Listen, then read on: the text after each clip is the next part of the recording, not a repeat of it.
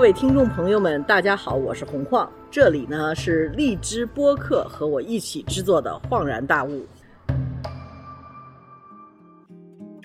我和赵赵是在一个路易维登的展览上认识的。这个展览上有一个作品，是他的一幅画儿。他也被路易维登邀请，以他自己的作品为灵感去做了一个包包。但是因为当时是一个商业场景，所以没有机会跟赵赵深聊。我对他的作品特别感兴趣。实际上，我觉得赵赵是一个特别有佛性的那种。艺术家，因为他是开车在公路上看见很多那些被压死的小动物所留下来的痕迹，在无数的车又在滚压以后，这些痕迹慢慢的就沁到了这个柏油马路里头去。每次当他看见这些痕迹的时候，他都会停下来去照一张照片儿，因为他觉得曾经一个灵魂是在这儿的。或者是有一个活物在这儿的，所以呢，他的作品实际上是以他照的这些照片为灵感，因为他照的这些照片，他会发现，虽然被压死的小动物，它所留下来的痕迹本身有一种挺惨烈的美感。后来，路易威登就让他用这个作品为灵感做了一个包。我当时觉得这个特别有讽刺意义，因为你要用一个。纪念那种被压死的小动物的艺术品去做一个皮包，而皮包又是用的动物的皮，两个之间的这种强烈的这种讽刺感，我当时因为是在做那什么，也就没有办法太去表达。我当时对这两个东西，我也不知道路易威登怎么想的，就这种样的冲突，在我脑海里头一直是留着的。所以我呢特别想了解赵赵，而赵赵是什么样的一个艺术家？所以呢，在路易威登的展览之后呢，我就去采访了赵赵。这个采访赵赵拍的是视频，所以本来呢是想把它呛到这个路易威登的这个做的小视频里头去。但是大家知道，这个小视频也就那么几分钟，但是我和赵赵可能谈了至少有两三个钟头吧。然后有一个钟头，我们剪出来了，分成两期，作为我们的恍然大悟的节目给大家播出。首先，我觉得大家可以受到启发，就是一个艺术家是怎么样形成的。他并不需要美院，或者是并不需要艺术家的天赋是多么的重要，这是第一。第二就是我觉得是第二期里头赵赵和日本人关于一个宋朝的茶盏在那儿大打出手的这个故事，我觉得太精彩了，所以分成两期呢，跟大家分享一下艺术家赵赵。那么特别要说，赵赵有一个个展。马上四月二十号就要在七九八的唐人画廊展出，希望大家也都去看。好，下面我们就听一下我和赵赵两个人的对话。现在是在赵赵老师的画室，我去看了你的白，那白色啊，白色。咱们从头说吧，你是怎么会搞艺术的？哦。嗯，这话说来还挺长的。我想想，我是为什么会去选择这件事儿？应该是当时，因为那个时候我身在新疆嘛。我小时候就是出生以后，就觉得三岁我差不多，我就觉得我已经懂事儿了。就那个时候，就三岁，就突然有一天，这个下了一场大雪，然后我就病了。我病了以后，就所有的东西就开始放大了，真的就是发烧了嘛。小孩那时候发烧了，然后我就不能看桌子上的东西，一看这东西就会放大。就比如说你放一苹果、香蕉，然后就巨大，开始，就真的就飞起来了。我小时候特别多病，就是那种，然后我就一发烧的时候，我只能闭着眼睛，就什么事儿不能干，只能闭着眼睛。然后我就觉得我小时候就开始对这些物品啊，或者这些就有那种幻觉，就真的是有这样的。然后就是这个学业特别坎坷，我估计是把那个兵团的所有学校都换了一遍，你知道吗？就是而且是兵团的学校，就是那都是。你是很闹吗？我是非常闹，而且我就是那个就完全不能按照老师的那个来，所以我就基本上我上到初中已经上不下去了，我觉得我就我就回去跟我们家人说，我说实在我就对不能再去上学了。当时说那你就换个职业吧，就是那你想干嘛？要不要去上个技校啊什么？当时啊，就我们家实在是觉得，管不了了。嗯，对对对，你是怎么个闹法？就我就不行，比如我我坐不住，比如说那个上课的时候就不能坐在那，就我比如说上着上课我就就站起来了，然后我说我要出去走走，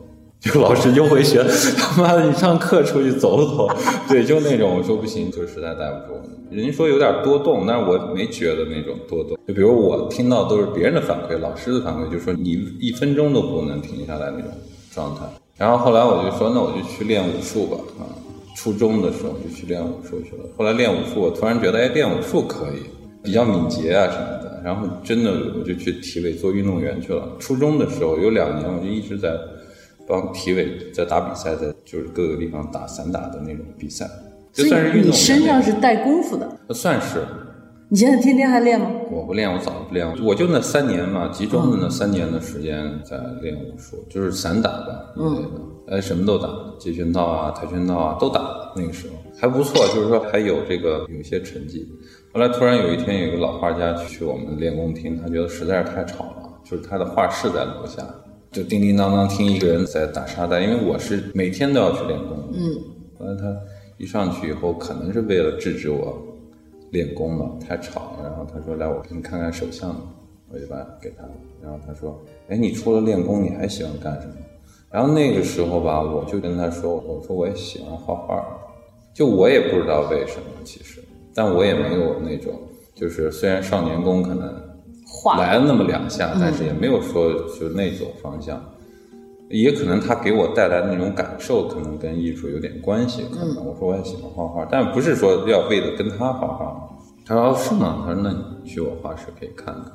然后我就去进到他的画室了。下午的时候，一进到画室以后，我就觉得哟。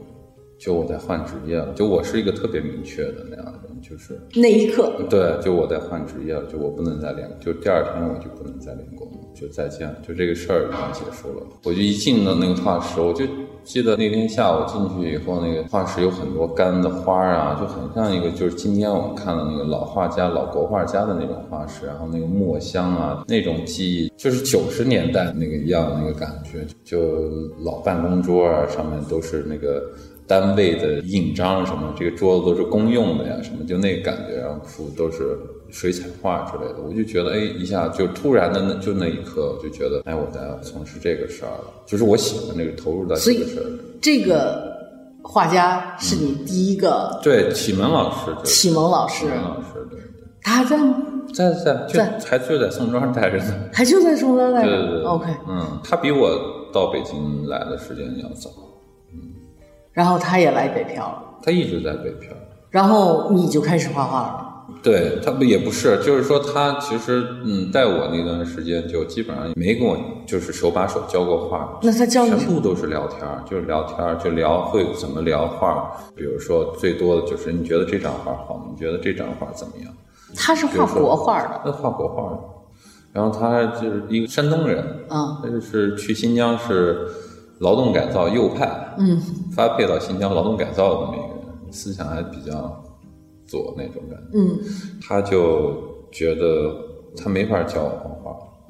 为什么？就是那天见了他，他说下一周你可以到我画室来，你可以那个在我这儿开始学画。第二周我就跟我的那个教练说，我不能再练功了，就我说我画画去了啊。那教练说你可以一边练功一边画画，这不影响的啊，就是说这个叫文武双全不影响啊。我说不行，这就这事儿已经做不了了，就我是那种突然的觉得就就完全不行了。然后呢，第二个星期我去了以后，我就看，哎，给我准备了一张纸，给我准备了一个颜料盒。因为我那个时候连一张纸和一个铅笔都没有。然后他说：“你你随便画吧，我先看你随便画，画什么都行，随便画一张。”后来我就坐在那看了一张白纸，看了可能至少半个小时吧。我说画不出来，他说没事儿，他说那你带着水彩盒和一张白纸回家去。然后回家想画什么，下周你再给我拿过来。他只有周六有时间。然后我回家以后，我因为我们家里头很多书，但是我都是我爸的书、妈的书，或者我爷爷的书倒是非常多。没一个是跟那个画有关的，就全是文学类的书。然后因为我爷爷是个书法家，然后全是文学类的书，我就到处翻翻翻，没有，包括那个连什么一些诗刊的插画我都看，就没我完全喜欢的。后来我突然翻出来一个小学的或者初中初一的那种美术书，特别薄的一本，然后我翻出来，翻出来以后，我翻一翻，比如说哎，达芬奇啊，或者这些莫奈什么的，我觉得这画不了，太难了，对我来说太难了，这怎么画？然后翻翻翻到一个洋葱和牛奶罐儿，就那张画的名字叫《洋葱和牛奶罐儿》，是马蒂斯的一张画。嗯，然后突然觉得就解放了，就是可以画了啊、就看到那张画以后，把那张画其实变形了一下，或者说改造了一下，就画了个洋葱和牛奶牛奶罐罐儿。它很简单那张画，就我觉得我看到了它的那个容易的点。嗯，然后我就画，当然我也没有当时想的有笔触啊，有这些颜色啊之类的，就是怎么画，想怎么画怎么。后来我就画了一张，就已经准备好了嘛，就那一张纸。第二周我就拿过去，第二周一去以后就把那个画往那一放，然后它往那一站，也站了差不多跟我那个就是发呆的时间也差不多差不多长。然后他说我教不了你，嗯，就真的是原话，就是他说我教不了你，他说你这个就是完全是有天赋那个意思，就是说我教不了你，就咱们只能是聊聊天儿就可以了，你想怎么画就怎么画，就是什么学素描这些，你想学就学，不想学就算了，就就这样画着，这样就开始了，差不多从初中到大学吧。我上大学的时候，他已经就到北京来了，跟老李也关系挺好的。那就差不多大学之前，所以你大学就已经是美术学画画了，对，啊、就没那个时候就没有上着上着课站起来说我得出去溜达溜达。我就学画开始，完全就很安静了，然后就反而就静下来了嗯我我到现在其实也这样，我是那种比较工作狂的那种，就是比如说在画这件事儿上，对，我是可以就是十六个小时工作，就一直在一直在画。对，我我我大学的时候就办过两次个展，所以你知道量是很大的，就我动手能力很快。就这样，就基本上在就是新疆的那段时间，就是大学大二之前就这么过过来。但是新疆里也是那种给我的那个感受啊和那个感觉就很寂寞的一个地方，而且都是自个儿跟自个儿玩。戈壁滩，再一个我上学的那个时间段特别跟同代的小孩不太一样，就他们都上过初中嘛，我初一就辍学了，辍学了以后我就去体委了，我等于就是说我当时还拿着体委给的，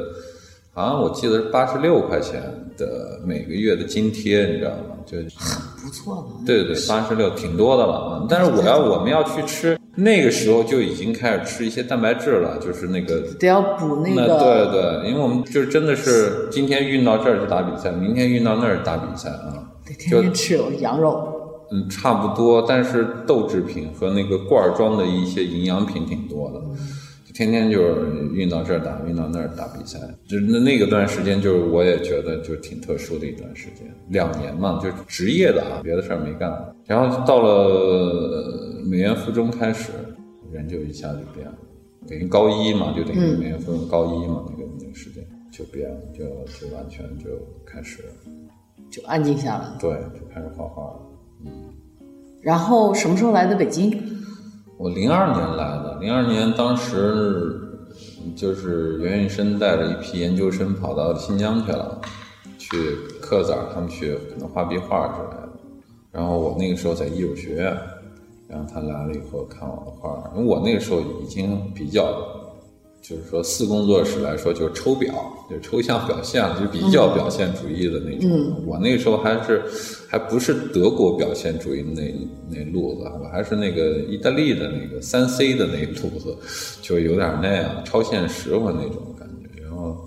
他觉得挺特殊，他说：“哎，他说我给你弄一个交换生去美院什么的。”说我那零二年就来来了，美院刚搬到华家地，那墙新的，我跟你说，就一个纸印儿都没有。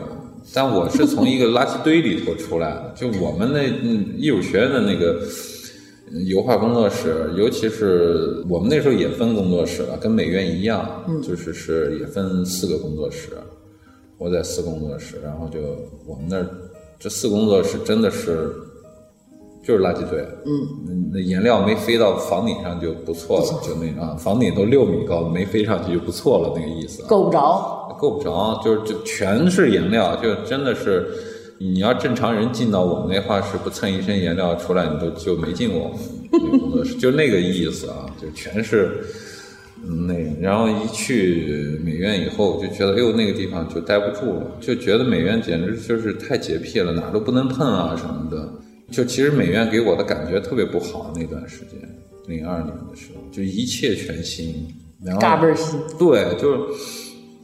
然后宿舍也是待不住那种感觉，就想跑掉。后来零二年的时候，我就那个看了几本书吧，关于电影的。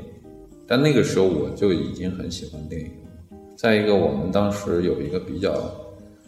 这个重要的一节课，就叫这个电影选修课。然后当时刚上那个课的时候，我记得啊，我记得当时应该就是研究的就是《罗拉快跑》那部电影。然后当时看完那部电影以后，就其实有点模糊，有点像我那个时候说在练功啊什么，就是练武术的那段时间和绘画之间的这个转换。就我当时看了《罗拉快跑》以后，我就觉得我想拍电影了，就那个意思。然后我当时也没有说决绝啊，就说我不画画了，去拍电影去。但是我当时已经喜欢拍电影，就是说喜欢电影这件事儿。再一个，那个时候张建民和贾樟柯他们不是推这个 DV 时代的到来嘛？嗯，然后好像还有几个人怂恿着写了一本书，叫什么“我的摄影机不撒谎”之类的那本书，就算国内的 DV 时代就到来了，第一批纪录片导演就出来，杜海滨啊、王斌啊什么。王丽娜拍老头那个，嗯，然后王芬啊，还有杜海滨就拍铁路沿线什么的。我那时候虽然还挺小，就是其实我是那一波拍纪录片的，但是他们不知道我，我那个时候就就拍一流浪汉什么的，也不把它剪成一个纪录片，就没有情节。他那个时候杜海滨拍铁路沿线可能都已经有点情节了，嗯，包括贾樟柯那时候都已经早就拍完小五了吧，就那就已经是故事片了。就那个时候我就觉得，哎，那我还是去拍电影，拍电影吧。我就去电影学院混了快一年的课，蹭了不少人的课，嗯，然后还蹭了这个，就是那个特关注同性恋题材的。但是我好像知道你说的是谁。对，然后那个时候就觉得挺有意思的，就是电影挺有意思，就是中国有地下电影这么一件事儿。就那个时候我还觉得纪录片是那是什么年代？零就是零三年零三年啊的时，候，零三年哦啊，就觉得有地下电影，就觉得这个是好玩的事儿啊对，而且那个时候，像我们看什么葛达尔这些片子的时候，都买的都是那个盗版盗版 DVD 就是一个牛皮纸装的。就那个时候，电影学院那边特别呃分明，就是看 DVD 的时代。我确实看过，可能挺多电影吧，估计我已经十。十五年，我估计至少吧，十五年我没看过电影，一部电影都不看，就是十五年这段时间，就一部电影都没看。从现在往回数是吧？啊，对，往回数，没看过电影，就是比如说有人去谁家放了个电影，我也就看不完的，就可能扫两眼。就我已经看到了一个那个，就是比如说电影一开始前三分钟一演完，我就知道后面怎么回事了。就就再离奇的电影，希区柯克我可能也参透了那种感觉。就反正我是刷电影的，包括小金二郎，比如说那个那么枯燥的电影，有些台词我都能背，就那种刷电影。还有一阵子就是所有周星驰的电影我都就是你都看研究过一遍，就是甚至他的台词我也能说。那你到最后拍了吗？我不是就零四年就开始跟魏巍开始拍纪录片了，他所有的纪录片都是我拍的，就是他最后给他摁倒了以后，也是因为这些纪录片，其实就是他从这儿走了之后，啊，就是走之前拍了十二部纪录片吧，就十二部电影吧，我们说纪录片吧，或者说应该有两部是别人剪的，那个十部应该是我拍的，十部或者十一部我都忘了。最早的就是因为我才开始就是做做了影像的这一块儿这一块儿对哦，OK，对，我自个儿到现在，但我也有一些影像的片子了，独立影像的片子，但没有，我一直就没有拍一个电影出来，就到现在。嗯，然后后来怎么又回到纯艺术？就之前拍纪录片就结束了，就这个事儿，就突然戛然而止，就说这事儿不能再继续再就做了。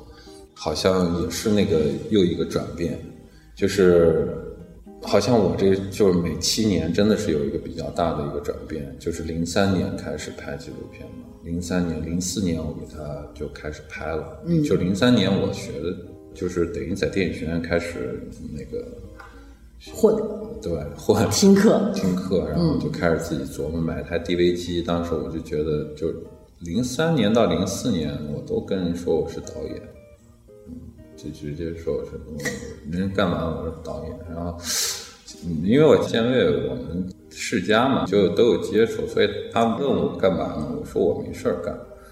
啊。他说那那你那没事儿干也得有个事儿。我说我这不是拍拍纪录片儿啊拍纪录片儿嘛。啊他说：“你知道吗？那个铁西区就是我那个支持的，啊，我说哦是吗？因为铁西区当时还算是整个纪录片里头拿奖拿的最多的。王斌那片子确实是当时，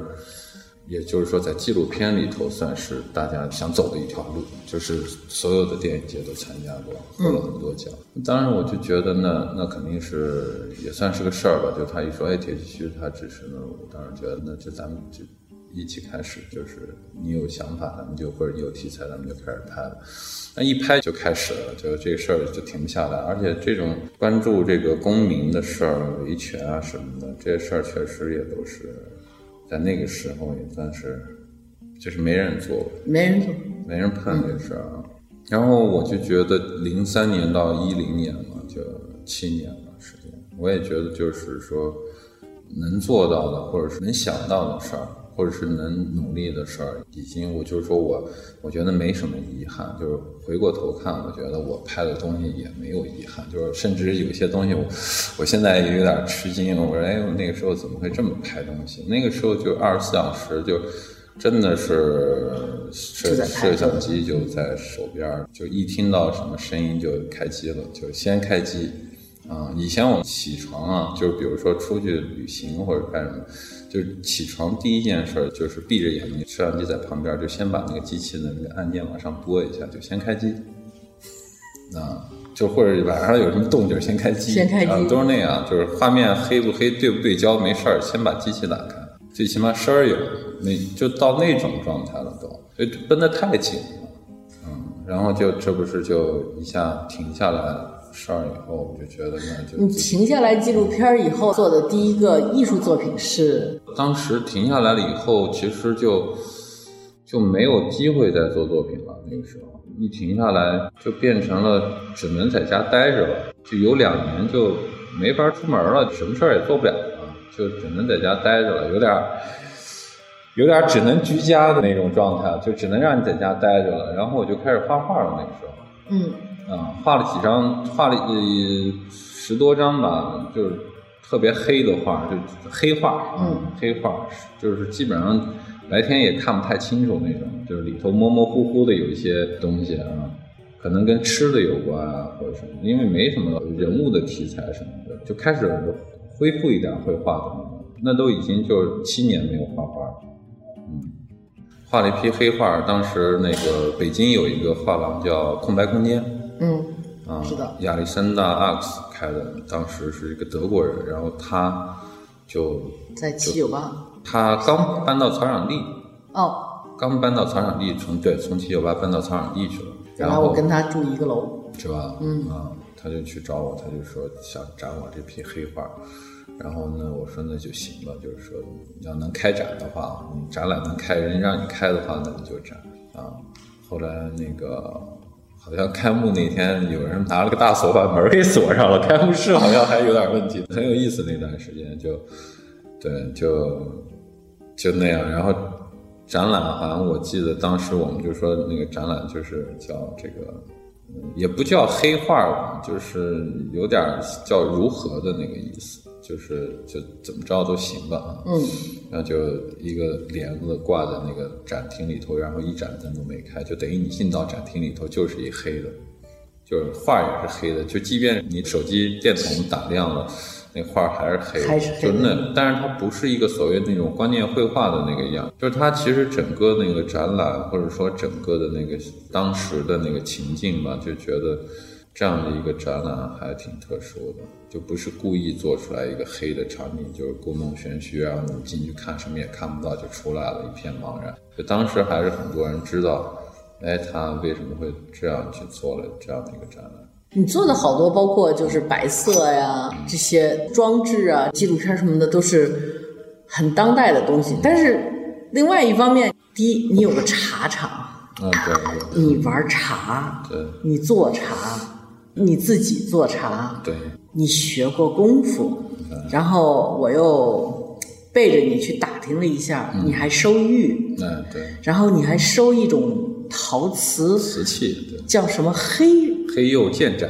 叫什么？黑釉建盏，建盏。建盏就是福建的那个建，哦。建盏就是茶盏的盏，建盏。你看，我还都不知道黑油建盏是什么。嗯，就是这个人吧。如果说我听了刚才你的，就觉得哦，这就是一个中国的当代艺术家。呃，但是我要听了那一边的话，我觉得是个老夫子。对，我是比较就是这两个是怎么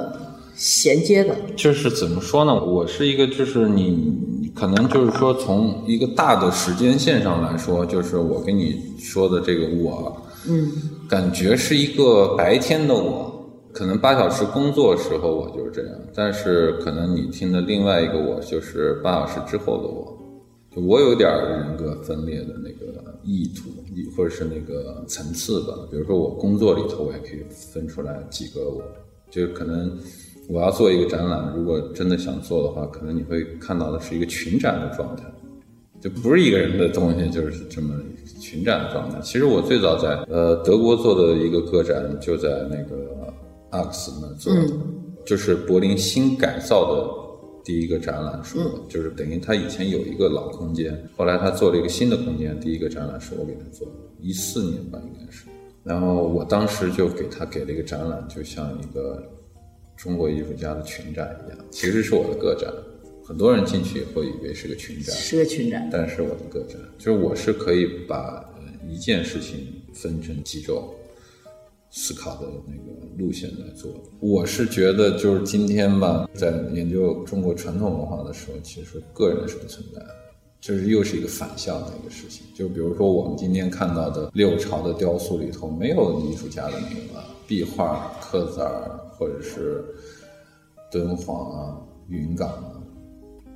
不知道谁做的，除了有这个隋文帝这个明确的说，哎，我把我的脸做成我这样啊，其他的其实没有这个所谓的工匠啊、艺术家，他是一个个人把自己对，包括治愈啊，这个制造这个治愈的这这件事情，也不是由一个人来完成的，就是它是一个集体行为。烧造这个瓷器业也是这样，就我们国家这个。